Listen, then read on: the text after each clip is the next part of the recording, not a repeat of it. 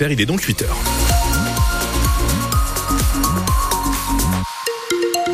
Le retour de la fraîcheur ce matin, Météo France nous dit de 2 à 4 degrés jusqu'à 11 cet après-midi puisque le soleil fera aussi son retour. Météo complète après votre journal de 8 heures.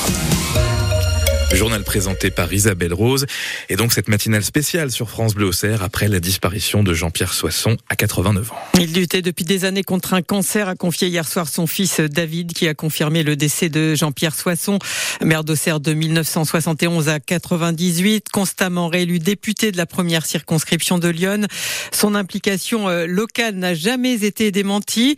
Euh, Jean-Pierre Soisson a également été membre de huit gouvernements et c'était sans doute l'homme politique le plus influent du département, Delphine Martin. Ministre sous Giscard en 1974 dans le premier gouvernement Chirac, puis avec Raymond Barre et sous Mitterrand où il incarnera l'ouverture au centre, Jean-Pierre Soisson aura été ministre durant 12 ans. Il était en parallèle maire d'Auxerre et sera député de Lyon pendant 31 ans, passant de l'UDF à l'UMP. À partir de 1992, c'est à la région qu'il s'illustre, élu deux fois président grâce aux voix du Front National. Jean-Pierre Soisson était un homme chaleureux, apprécié des Iconais pour sa verve et son amour de Lyon. Agriculteurs iconais se souviennent de son opposition aux accords du GATT en 1992. Mais les Auxerrois retiendront aussi que c'est lui qui a décidé de la destruction du marché couvert de la place des Cordeliers. Jean-Pierre Soisson aura aussi été ambassadeur dans sa vie, promouvant partout où il allait les qualités du Chablis. Jean-Pierre Soisson, connu de tous dans Lyon, son implantation locale n'a jamais été démentie. C'était le dernier duc de Bourgogne, a souligné ce matin sur France Bleu Guillaume Larrivé, qui lui a succédé à l'Assemblée nationale en 2012. L'ancien sénateur de Lyon et ministre Henri de Rincourt se souvient lui d'un homme qui donnait énormément pour ses administrés. Jean-Pierre Soisson, je crois, avait toutes les fibres de son corps qui vibraient pour la vie politique. C'était un passionné, il sentait merveilleusement les choses. Il avait une communion avec tous ses électeurs, euh, qu'ils soient à Auxerre ou qu'ils soient dans sa circonscription de Puiset, de la Yantais, du Coulangeois. Euh, il était comme un poisson dans l'eau et il s'identifiait totalement à eux sans aucun effort. Jean-Pierre Soisson, si je devais résumer, je dirais que c'est quelqu'un qui aimait les gens, qui aimait les électrices et les électeurs. Et vous savez, un homme politique, un bon homme politique, c'est quelqu'un qui aime les électeurs. Et ça, c'est une grande leçon. Et il fallait voir Jean-Pierre dans les villages, dans les villes, dans toutes les circonstances. Il savait absolument trouver sa place, les mots qu'il faut, réconforter les uns, euh, sourire avec les autres. Enfin bon, euh, un personnage d'une très grande envergure. Un homme, qui, un homme qui aimait les gens donc et qui était aussi en politique considéré comme un visionnaire par les uns ou opportuniste pour les autres. Centriste de cœur, il a su s'imposer dans des gouvernements de droite comme de gauche. Il a été membre de huit gouvernements, je le disais, et travaillé avec quatre présidents de la République, Charles de Gaulle, Georges Pompidou, Valéry Giscard d'Estaing ou encore François Mitterrand. Et selon euh, l'éditorialiste politique Alain Duhamel, Jean-Pierre Soisson était en quelque sorte un macroniste avant l'heure. Je pense que Soisson, comme beaucoup de gens du centre et de droite modérée, euh, était fait pour être macroniste. Et que Macron, euh, même s'il vient d'une gauche modérée, euh, était fait pour travailler avec des centristes. Et donc qui avait là, si j'ose dire, un mariage naturel.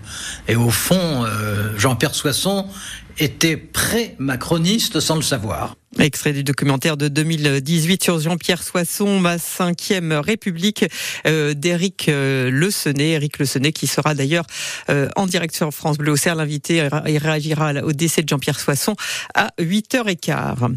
Parmi les autres réactions que vous avez pu entendre ce matin sur notre antenne, Crescent Marot, l'actuel maire d'Auxerre, a salué de son côté l'homme qui a beaucoup investi pour Auxerre et qui a souhaité sortir la ville de l'ombre en misant sur le développement économique de la ville. Euh, Giroud euh, salue un ami, un homme brillant et intelligent qu'il a soutenu dès le début euh, de ses campagnes politiques pour devenir député. Il soulignait aussi son engagement auprès de l'AGIA. Jean-Pierre Soisson a toujours soutenu le club sans en faire trop non plus pour ne pas qu'on lui reproche de favoriser l'AGIA, a-t-il rappelé. Et ce lorsque Jean-Pierre Soisson était maire d'Auxerre. Et puis, dans un quart d'heure, donc, vous entendrez le réalisateur auxerrois Eric Le Senet, auteur de, du documentaire Jean-Pierre Soisson, ma cinquième République pour France 3. 8h05 sur France Bleu Auxerre. Dans l'actualité aussi ce matin dans Lyon, Isabelle Rose, deux ans de prison ferme pour un automobiliste qui avait percuté un piéton avant de prendre la fuite. Cet homme de 34 ans a été condamné hier par le tribunal de Sens pour avoir violemment percuté un piéton et pris la fuite. C'était le 1er janvier dans la nuit à Bagneux, euh, au nord de Lyon. La victime, âgée de 18 ans, originaire de la Marne, souffre de multiples traumatismes. Elle est toujours hospitalisée. Le conducteur, conducteur lui, était en état de récidive de conduite sous emprise de l'alcool. Il a tout fait pour cacher l'accident, Renaud Candelier. Je me suis demandé si j'aurais devant moi quelqu'un de lâche et qui ment comme dans la procédure ou quelqu'un qui a réfléchi à son implication, lance la procureure. Malheureusement, monsieur est encore capable de dire qu'il pensait que la victime était un animal. Cette nuit du réveillon après l'accident, sa compagne lui dit avoir vu quelqu'un sur la route, mais il refuse de faire demi-tour. Les raisons sont évidentes. Cet habitant de l'Aube a déjà été condamné deux fois pour récidive de conduite alcoolique avec annulation de permis. Il sait qu'il risque gros, alors il rentre chez lui nettoie au milieu de la nuit la voiture accidentée, redresse le capot tordu, la met en vente, 2000 euros au petit matin ce 1er janvier. Il déclare à son assurance avoir percuté du gibier.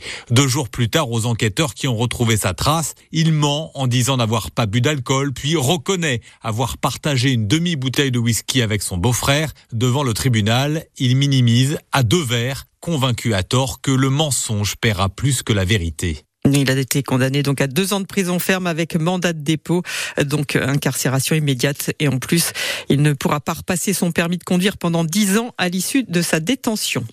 Une boulangerie cambriolée à Villeneuve-sur-Yonne. Ça s'est passé lundi pendant la coupure de la mi-journée. Euh, le où les voleurs ont forcé la porte arrière de la cour et la porte de la boulangerie. Ils ont vidé le contenu du tiroir caisse.